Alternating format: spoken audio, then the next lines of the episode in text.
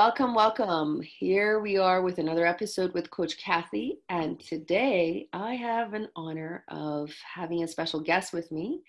Today I am speaking with ADHD coach who is on Instagram, and his profile is quite a unique profile because he has these, little emojis of himself and a happy message throughout the week and days, and it's quite unique. So when I put out a call that I'm looking for guests to be featured on my podcast, he reached out to me and said, hey, count me in. So here we are. Hello, ADHD coach. How are you?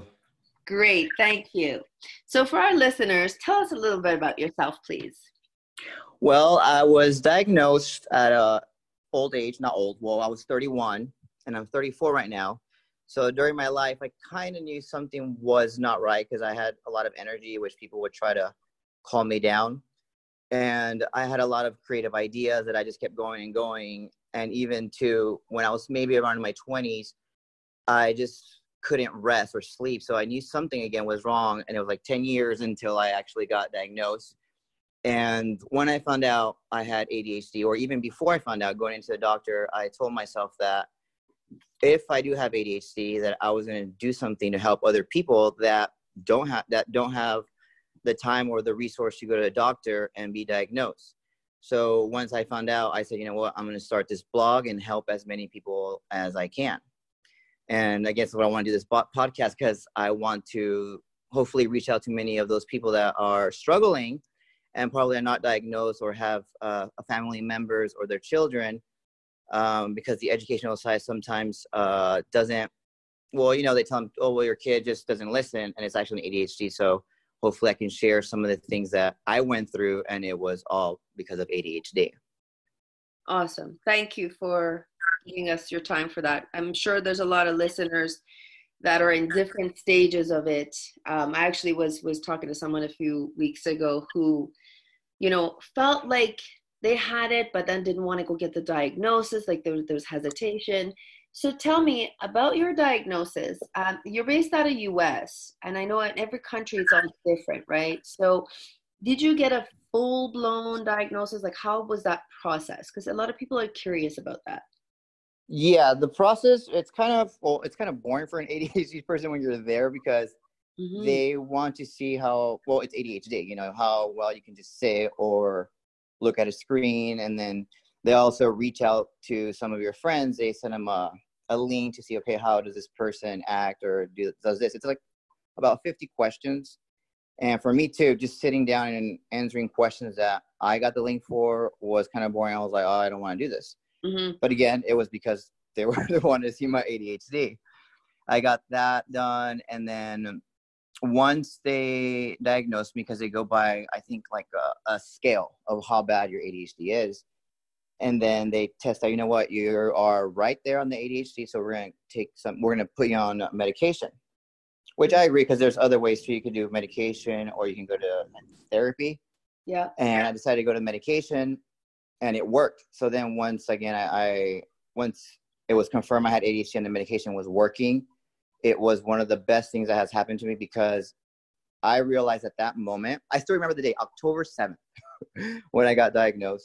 And it was one of the best things, because I knew that my entire life that while I was struggling through things, that it was not me and it was my ADHD.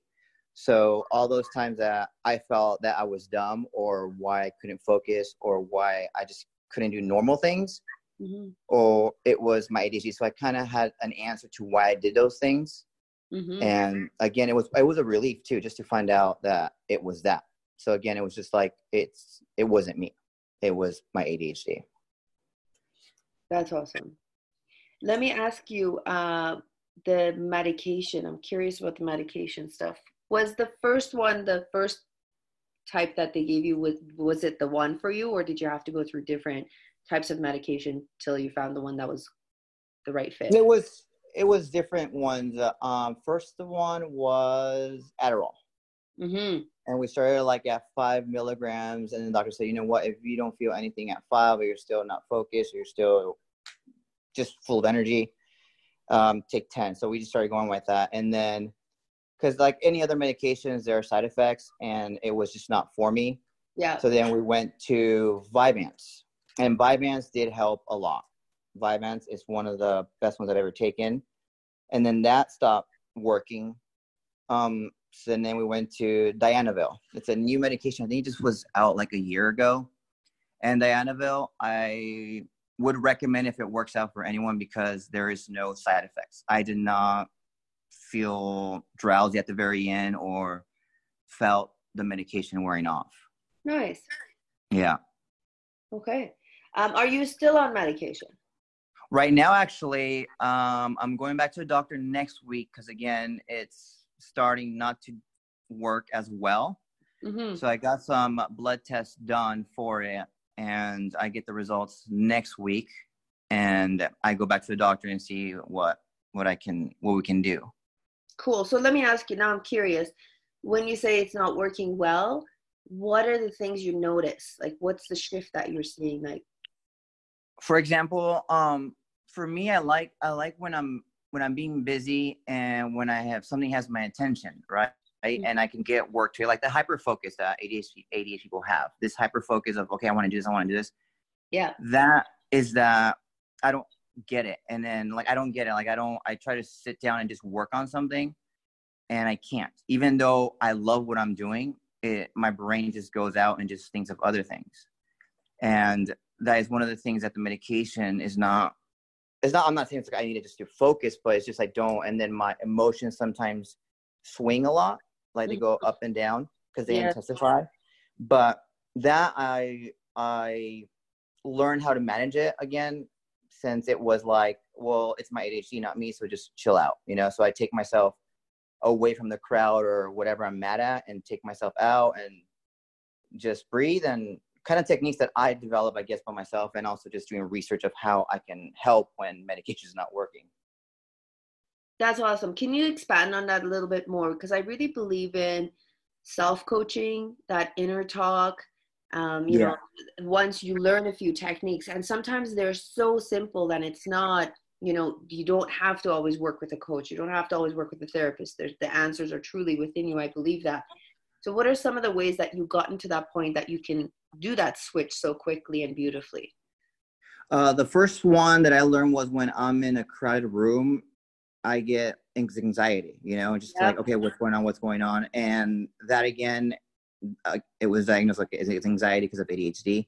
So when I'm in a crowded room, I try just to relax, and or if I have a friend with me, which I'm open with my friends about how that I have ADHD and I have all this, it creates anxiety. They'll just be like, okay, you know, just take a break. So I take myself out. But if I don't have friends around me, I have to just go away. And if I have my phone with me, I listen to music or distract myself from what I'm doing, like take myself away from it, or visualize myself, because I love the ocean, visualize myself on a boat or just sitting down or just being around my dog, you know. But you have to be very aware of those things. And I know there are times that we can't stop ourselves because our filter's not there at times. Yes. So once I feel that emotion, I try to just be like, calm down, or just not respond. Which is one of the other things I've learned too, is to not respond to everything. And people have noticed that, but I tell them it's like, it's just something I need to do just to help myself. And that is one of the biggest ones that has helped me as well, is to, if someone is telling me something and I don't agree with it or they're being offensive, I just try to ignore it and just walk away. Cause like one of those sayings says like, you know, once you know yourself, whatever anyone else says doesn't really matter. And that's what, again, when I found out about ADHD, I was like, well, now I know what it is. It's not me. They're not educating themselves around being around people like me. So it's not my fault. That makes total sense. And you're actually utilizing your energy in a way that serves you, as opposed to trying to educate someone that isn't even ready to hear it. Correct. And I've told people, because I work with children, and I see some of those kids that, because we cannot diagnose, only a doctor can, but I kind of pick up on the symptoms of ADHD. Yes. And then later, parents tell me, it's like, oh, my child has ADHD. And in my head, I was like, well, why didn't you tell me? Because I've probably coach these kids maybe for 2 to 3 years. I'm like, well, why don't you tell them? But it's, again, like a parent thing that they think it's something negative. I don't think it's something negative. I think it's one of the best things that I can have. Mm-hmm. And once they find out that I have ADHD, the kid works at their best because they are being involved in like, okay, well, now this person understands me, so I can do this and that, you know? Mm-hmm. And the same thing as an adult, me, when people don't understand what I'm saying or whatever, I try to see what part of what I'm trying to explain or what they don't understand and how I can bring it up again and help them understand. Because again, our brain thinks so fast and our brain is so creative that sometimes those people don't understand why what I'm saying is going to work. Makes a whole lot of sense. So yeah, on that note, though, what I want to ask you is around, before I pushed the record button, we were talking about all the amazing things you've done. So before finding out about your diagnosis, tell us a little bit about the different aspects of your creative mind. You were talking about that. How were you kind of juggling all of these things that you were doing? And feel free to share whatever you want with this audience on some of the things you dabble into, which really represents your brain, truly. Yeah. So my creative side is, people always, again, when I do something, they're like, how did you come up with this? Or they ask me, it's like, can you help me with this? And they, again, the best one's like, again, is how did you come up with this? And it's just my brain. Like there's nothing that I do for it to try to create something. It is just, I'm lucky, I guess our ADHD brain just works by itself and it does it. And we come up with things. When I was younger, I always tell this story that I was in high school. We had 2 weeks for this project and procrastination kicked in for me. And I worked on this project we had 2 weeks to work on it. And I started working on it 2 days before it was due. But during those 2 weeks, my brain just started, okay, what can I do? What can I do for this? But I never actually started doing it. Mm-hmm. I just gathered ideas. I didn't even write them down. It was just in my brain. So then 2 days before, I started working on it. And then it was time to present. And it was a video we had to create. So my video went up and I was like, I do not know what's going to happen. I don't know if I did it correctly, like all these negative things in my head goes on. Yeah. Because I'm a perfectionist, I want everything to go well and I want everything to go smooth. And when the video was on, I was just like, my heart was pounding throughout the whole time, but people were smiling at the video. I looked at the professor, he looked at me and just smiled at me. So when the video turned off, the professor says, okay, that is how you do the video. And I was like, what the heck? Wow. Yeah, like I did not know that I had created something, like something that was what they were looking for. I just created because it's what my brain thought should be like, right? Mm-hmm. Then the class ended and the professor came up to me and asked me for the video because he wanted to present to the class how a video should be of the presentation there he's asking for the students to do. And I was shocked because, again, I didn't feel like, I don't know how to say this. I did try my best, but I don't know how I did it in 2 days, and it still was the best, Mm-hmm. And the other story I tell is it was in college. It was for a communications class. Again, we had maybe a month to do this. I didn't get started on it until, again, I don't know why it's 2 days before. Always 2 days for me. 2 days before. And then this time I did write something 2 days before. And then the night before, I was like, well, I kind of know what to say, but let me practice the speech. I just went maybe half of the speech and I was like, you know what? I'm just going to wing it, whatever. And I went to class that day. It was a 7 a.m. class, if I remember. The professor goes, okay, I'm the first one up, and calls me up to go on first. And I was like, crap, I didn't rehearse. Like I didn't rehearse the whole thing. What am I going to do? So I literally stood by the podium and just started taking these deep breaths, just like breathing in and out. And I just started looking around. I was like, okay, now I have to do this. Let's go for it. So I did the presentation. And once it stopped, everyone started clapping. The professor looked at me and he said, wow, again, like the best presentation I've seen. The only thing you did wrong was you had one word misspelled, and that is it throughout the whole thing. So my grade for that one, he told me, was a 98. So when I got off to my, when I went to my table to sit down on my desk, the students were like, I don't want to go up anymore because it was that good. But again, my brain didn't think it was that good because it was just something I just did, you know? That you bring up, and that's amazing because you're bringing up so many classic examples of what I hear when I talk to people about, you just kind of packaged it up in a few things. So if I could just share back my observation, and this comes up a lot. The perfectionist, that sometimes we don't start something because the first step has to be the perfect step before we go into it, right? And then when we're in it, the whole thing has to be perfect. So there's some of us like that. There's some of us that, yes, we wait till the last 2 days because we need that adrenaline, that motivation to get us fueled up so that we can get going. And then once we do it, there's some of us that will go back and say, well, shit, what if I had done it, 3 weeks before? What if I had put more time into it? If it was this, it could have been even better. So then instead of celebrating, we go into a bit of a guilt and the sorrow of it all. And, oh, well, I didn't give it my all, but it was still okay. So we don't celebrate. And then there's this other part of, well, why the hell do I even procrastinate to begin with? What's wrong with me? Why is it happening? And one thing I learned through my studies and also what they teach us at the ADD Academy is, and you're like so textbook the way you covered this. It's a model that we follow. That first, there has to be interest. Then there's intention. Then there is this ignition of, I got to get this done. And how am I going to do it? And then you follow your gut and you just go all in. And I think if we follow this model, it makes life easier. So somebody like you naturally know to do that, which is super cool. Thank you. Yeah, it is. Yeah. Yeah. And I think the more we trust our intuition, the more we know that the answers are truly within us, you can do some of these amazing things that you've done. So congratulations on your trusting your higher self that you got. Thank you. Yeah. Thank you. That is true.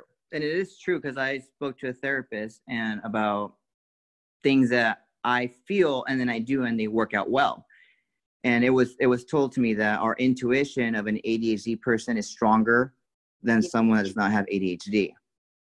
Yeah, and I think part of that is because we're so freaking hypersensitive to everything. So our senses are like so alert, like we hear so much, and we feel other people's energies. We vibrate, with them.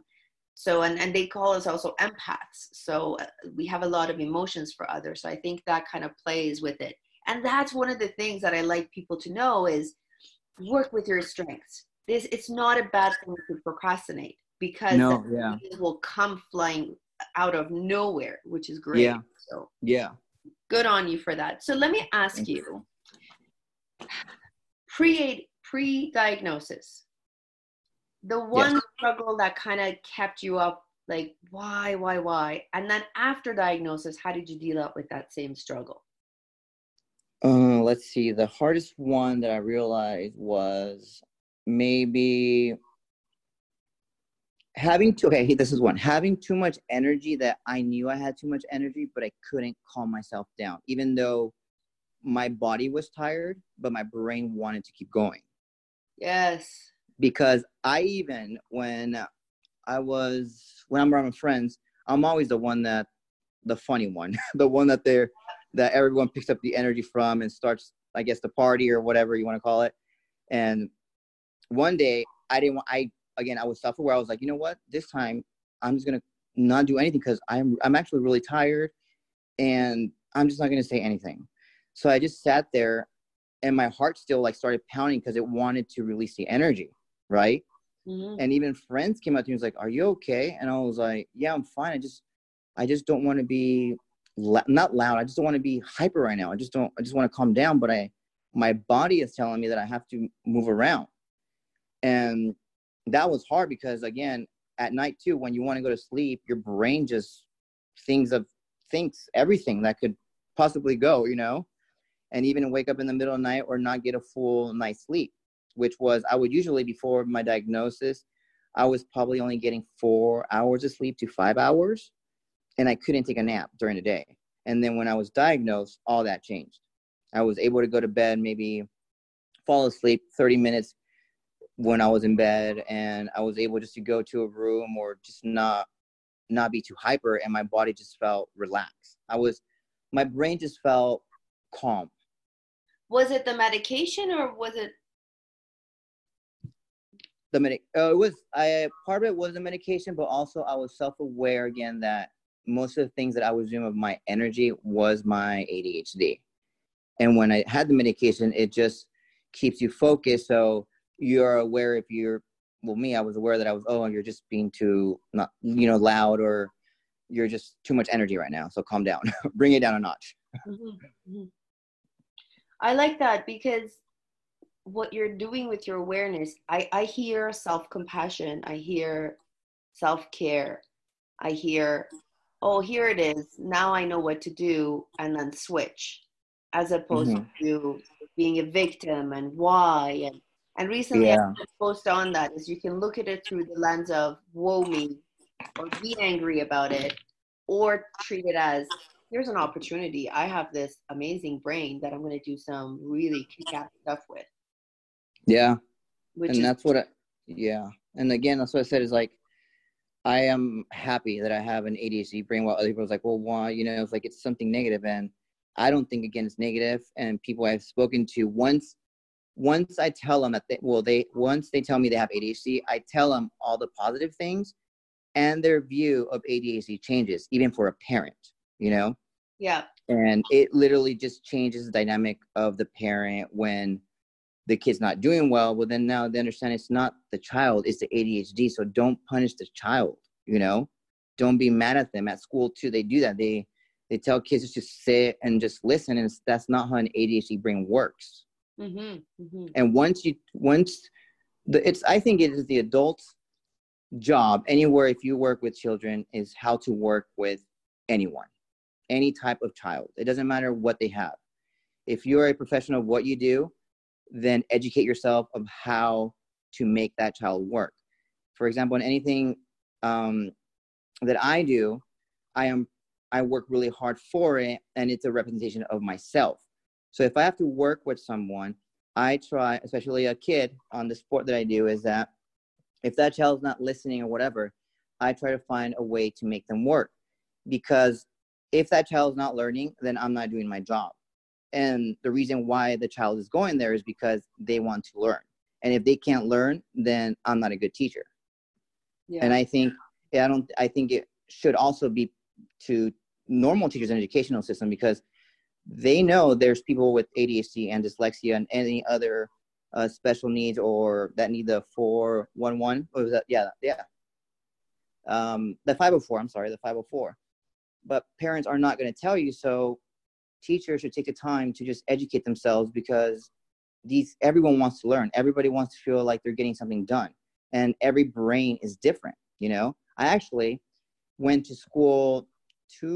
back to school 2 years ago, because I wanted to feel like, okay, I got an education. And when I was there, I realized that they're teaching me everything, like math or biology, history, just like anyone else. And the way I see it is that I look like any other student. I wear shoes, I wear my backpack. Yes, I look like one of those, but I don't function like one of those, For example, I tell people, if you get a tortoise and a turtle, and you throw a tortoise to the ocean, you might drown that tortoise. So educate yourself the difference between two things that look the same. Because one of them one of them, you're going to drown, or you're going to make it struggle, while the other one is easy to just move around life, And another one is so beautiful. And that's the way. And that's the thing, is like they look like turtles and a tortoise, but if you don't know the difference, one of them is not going to make it, Yeah. And you can't also make something function just because it wants to be there. For example, you can't take a polar bear and take it to Africa and expect it just to function as a normal polar bear. No, because that's not its environment. So if you take a person or a student with ADHD or dyslexia again, or anything they have, and you put it where it does not have the environment and needs, well, you're literally just putting it to make it fail. Yeah. And it's interesting because take that further to the corporations and how we are in offices in the corporate setting. I come from that for, past 20 years of my career, and some of the stuff that I did, when I look back, if the structure, if the environment was different on certain things that I struggled with, had they known, or had I known, because I was late diagnosed as well, I would have showed up differently, yeah. Like doing paperwork. Like I hate doing paperwork to this day. I still, have issues. Yeah. With me. I just can't sit there and it just takes too much out of me. It's not exciting. It's not fun. Right. But knowing like, hey, maybe if you don't want to do paperwork, there's an assistant that does paperwork for all of those that don't like to do their paperwork. Yeah. But, finding your own hacks, like I almost feel like I kind of had my own hacks, and a lot of people do in the professional settings.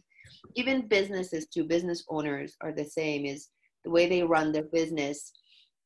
There's one way of doing it, and then they try to fit it to be the same as everybody else. Well, if everybody else is running their business this way, maybe there's something wrong with me. Yeah. Just embracing that there's nothing wrong. It's just your way is also better, or maybe it could be better than everybody else. It's just that we're that creative, actually. And I believe that we try to play small when, as opposed to, trying to fit in with the norm is, okay, everybody else is doing it this way, I guess I have to do it the same way. But those people don't have that same brain wiring like that ADHDers do, where we can come up with 20 other ways of doing it. Correct. So, yeah. And it makes so much sense for a teacher to embrace that with their students at such a young age, to make it okay. Like I remember I hated math. I had one teacher in grade 10. All of my marks were like high in her class. And I was so sad because I couldn't have her again, but she was the only one that taught me math the way I needed to learn it. Yeah. And I will never forget that. And I think sometimes one person can make such a difference in a child's life. Yeah. So I hear that in you, which is so great. So let me ask you something else. Something that your ADHD got in the way, and I don't want to call it a failure, but something that your ADHD really held you back on. Can you think of one, what it was like? Let me see. I guess it's the, I guess following the rules, like as rules as in the child, not as an adult. Yeah. There's consequences for that. But as a kid, because I look back and I realize how much, I guess, trouble my parents, not trouble, just how times stressed my parents were, of trying to be like, calm down, or just, or the depression actually, and the anxiety that went with it. That is a struggle. Actually, that was it, because my parents would be like, why are you sad again? Because actually when I was, I still remember that it was, first day of school, every Sunday I would go to my parents and just want to be with them and just start crying, and I was like, I don't know, it's like when I'm at school I'm fine, but going there, walking there, or just driving there, I just couldn't do it. And it turned out again it was part of the ADHD, which was anxiety, just doing something. And that I'm still trying to learn a way with it, to deal with it. It actually just happened on Saturday. I was sweating because I had to be in front of people. And it was the first time the people I work with noticed that, and they're like, what's going on? I was like, I have anxiety, like really bad, and just being around people that are really close to you and they're going to be staring at you is something that I'm still working with. And I just told them, it's anxiety, I'll figure out a way. And it was just weird because they've never seen me like that, because they usually just see me happy and just doing my job. And when that happened, they were like, what? Like, it was one of those things like, what's going on? And it's still, again, it was as a kid, I would just try to be, I had loads of friends, like lots of friends, and I still do. But there are times that I just cannot make myself go to events. Yeah.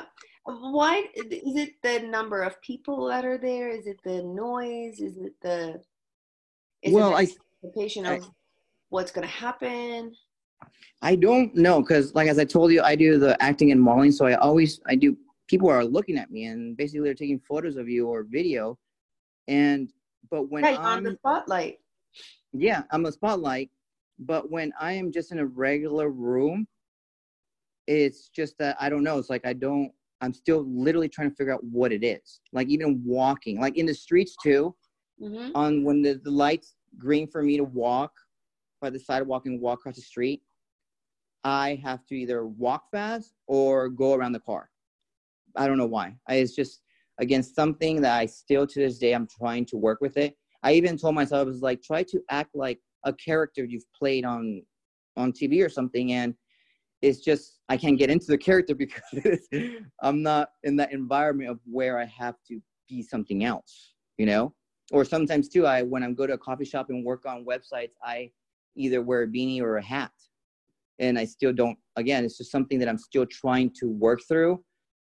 And I know I have it, but again, it's just baby steps that I'm not going to force myself to put myself in situations that I don't feel comfortable yet, because again, I have to take care of my mental health first. Yeah, makes sense. Makes a whole lot of sense. So let me ask you, these days, what are you curious about as it relates to ADHD and yourself and others? What's kind of keeping you up at night? What keeps me up at night? Yeah, in a positive way, in a curiosity way. Still about ADHD or just in life? You can do both. Tell me both, or one or the other. Well, one of them is that, let me see. Well, why is ADHD still seen as a negative thing when we've done some research and most of the successful inventors, creators, billionaires, millionaires, actors and actresses, award winners have ADHD, dyslexia, or anxiety and depression, and we still see it as something that is negative, when ADHD is something to be, that basically we are the entertainers, we are the people that create things, we are the people that invent things because we need it in this world in order to solve a problem, mm-hmm. you know? And just life is just, I don't know, life. I guess why people just don't focus more on their mental health and just think that everyone should just be happy when everyone struggles with something, you know, make their life perfect when it's not. Amen. Amen. Yeah. I agree on both, because I think there's, on mental health, there's such a stigma around, well, if somebody says I'm depressed or somebody says I'm anxious, you know, depending on who's around you, oh, it's all in your head, snap out of it. Like, you know, those phrases that you hear. I think one of the deep-rooted issues is I wish it was taught to us when we were in school. You know, as opposed to, I mean, I love, don't get me wrong, there's education and then there's the stuff that is going to impact us as adults. And I think learning about the brain was one of the things that was amiss in education system. Yeah. Not just knowing the brain parts, but how it actually works and how it affects you and how it makes you move and, you know, do what you end up doing. Because at the end of the day, this is what we're all dealing with. And for those of us, you know, some went to psychology education, some went to counseling. They have a little bit more knowledge.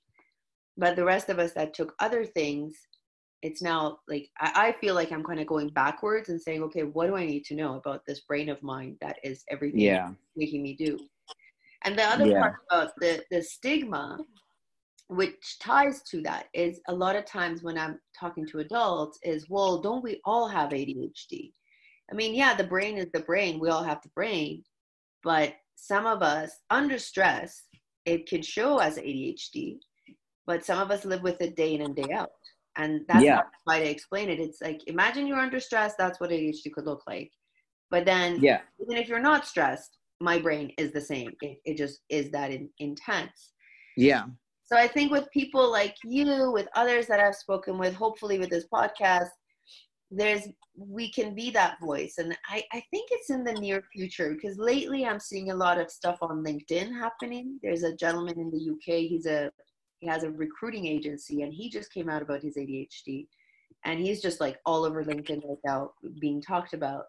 There's also Mel Robbins, the author of 5 Second. Well, she just came out and said it, and I'm like, okay, maybe there's hope. It's happening.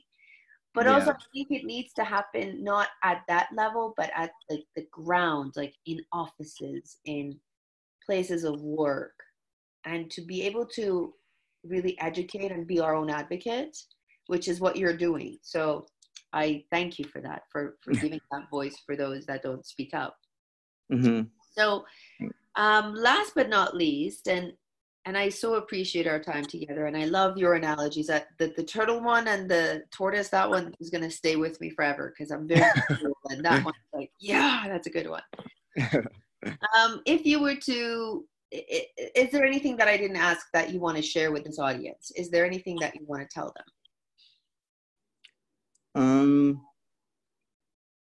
I guess to, like you say, speak up when something is not right and people are just trying to make you feel down. Because I've had that before, when I told them I had ADHD and they tried to make fun of me, and I did not be quiet. I stood up for myself and I said, no, you do not treat me this way. Because again, I see kids that do not have a voice, and that I think it's what's more painful to see an adult making fun of a child or belittling them, but it's not their fault. So when they get to adults, they think they're failures. They think that everything they do is wrong, but it's the opposite, And if you see that, I guess just stand up or say something to them, and it's not going to hurt anyone. It's actually going to benefit everyone, because then you educate someone. Yeah. And if you know people that have it, or if you know the symptoms of ADHD, or of someone that you think might have it, then try to be a close friend to them, because they're the ones that actually need the help. Because if they're not diagnosed with it, but you can kind of pick the symptoms, they're the ones that are actually struggling more than even those that have ADHD and take the medication, because they're going through that stress, they're going through that anxiety, they're going through that depression, they're going through that emotion of that I'm a failure, And there's many things, again, it's not just symptoms of emotions, but also in relationships and jobs and friendships and things that I realized, like, okay, now I know why this has happened, And just why sometimes relationships don't work. Friendships end really quickly. And it was just, I guess, just be aware and know, again, like I mentioned at the beginning, that once I was diagnosed, that it wasn't me, it's my ADHD. For example, if you have a broken leg and you can't run, it's not you, it's because you have a broken leg. So just think about it, that it's not, again, not you. Yeah, and you don't make an excuse for it, you actually do something about it. That's the next step, you take it. Yes, so I try to not make an excuse and point the finger at something else, because I have to take full responsibility of what I've done. Even if I said something, which I've learned how to filter myself, actually, and not say things just randomly. But I do remember when I say something, but I always would apologize and say, you know what, sorry that I said this or whatever. But yeah, there's just things that I am grateful that I was diagnosed with it. And now, again, I can share my story with people and hopefully help others that are still, maybe they think they have it, maybe they, just still there. But again, if you think you have it, just go get checked if you have ADHD, because for me, it has been one of the best things, and it changed my life. It just made me more self-aware of what I'm capable of doing. Yeah, and you're tapping into that inner genius, which I love. Thank you. That is awesome. So I like to thank you so much for giving us your time today, to sharing your stories, giving us some cool examples. I am feeling so happy for those students, or those, the students that you have, the ones that you coach. They are so lucky to have you in their lives. So you're definitely making an impact. So thank you for doing that and being there for them. There's more, the world needs more of you, for sure. Thank you, and thank you for having me. Yeah, I appreciate it. Okay, folks, this was another episode. Thank you so much for joining us. You can find ADHD coach underscore on Instagram. That's where his account is. Again, it's ADHD coach underscore. And you can always find me on Instagram on Proudly ADHD. Coach Kathy, I show up there as well. And don't forget to subscribe to this podcast. And we'll be back with another episode soon.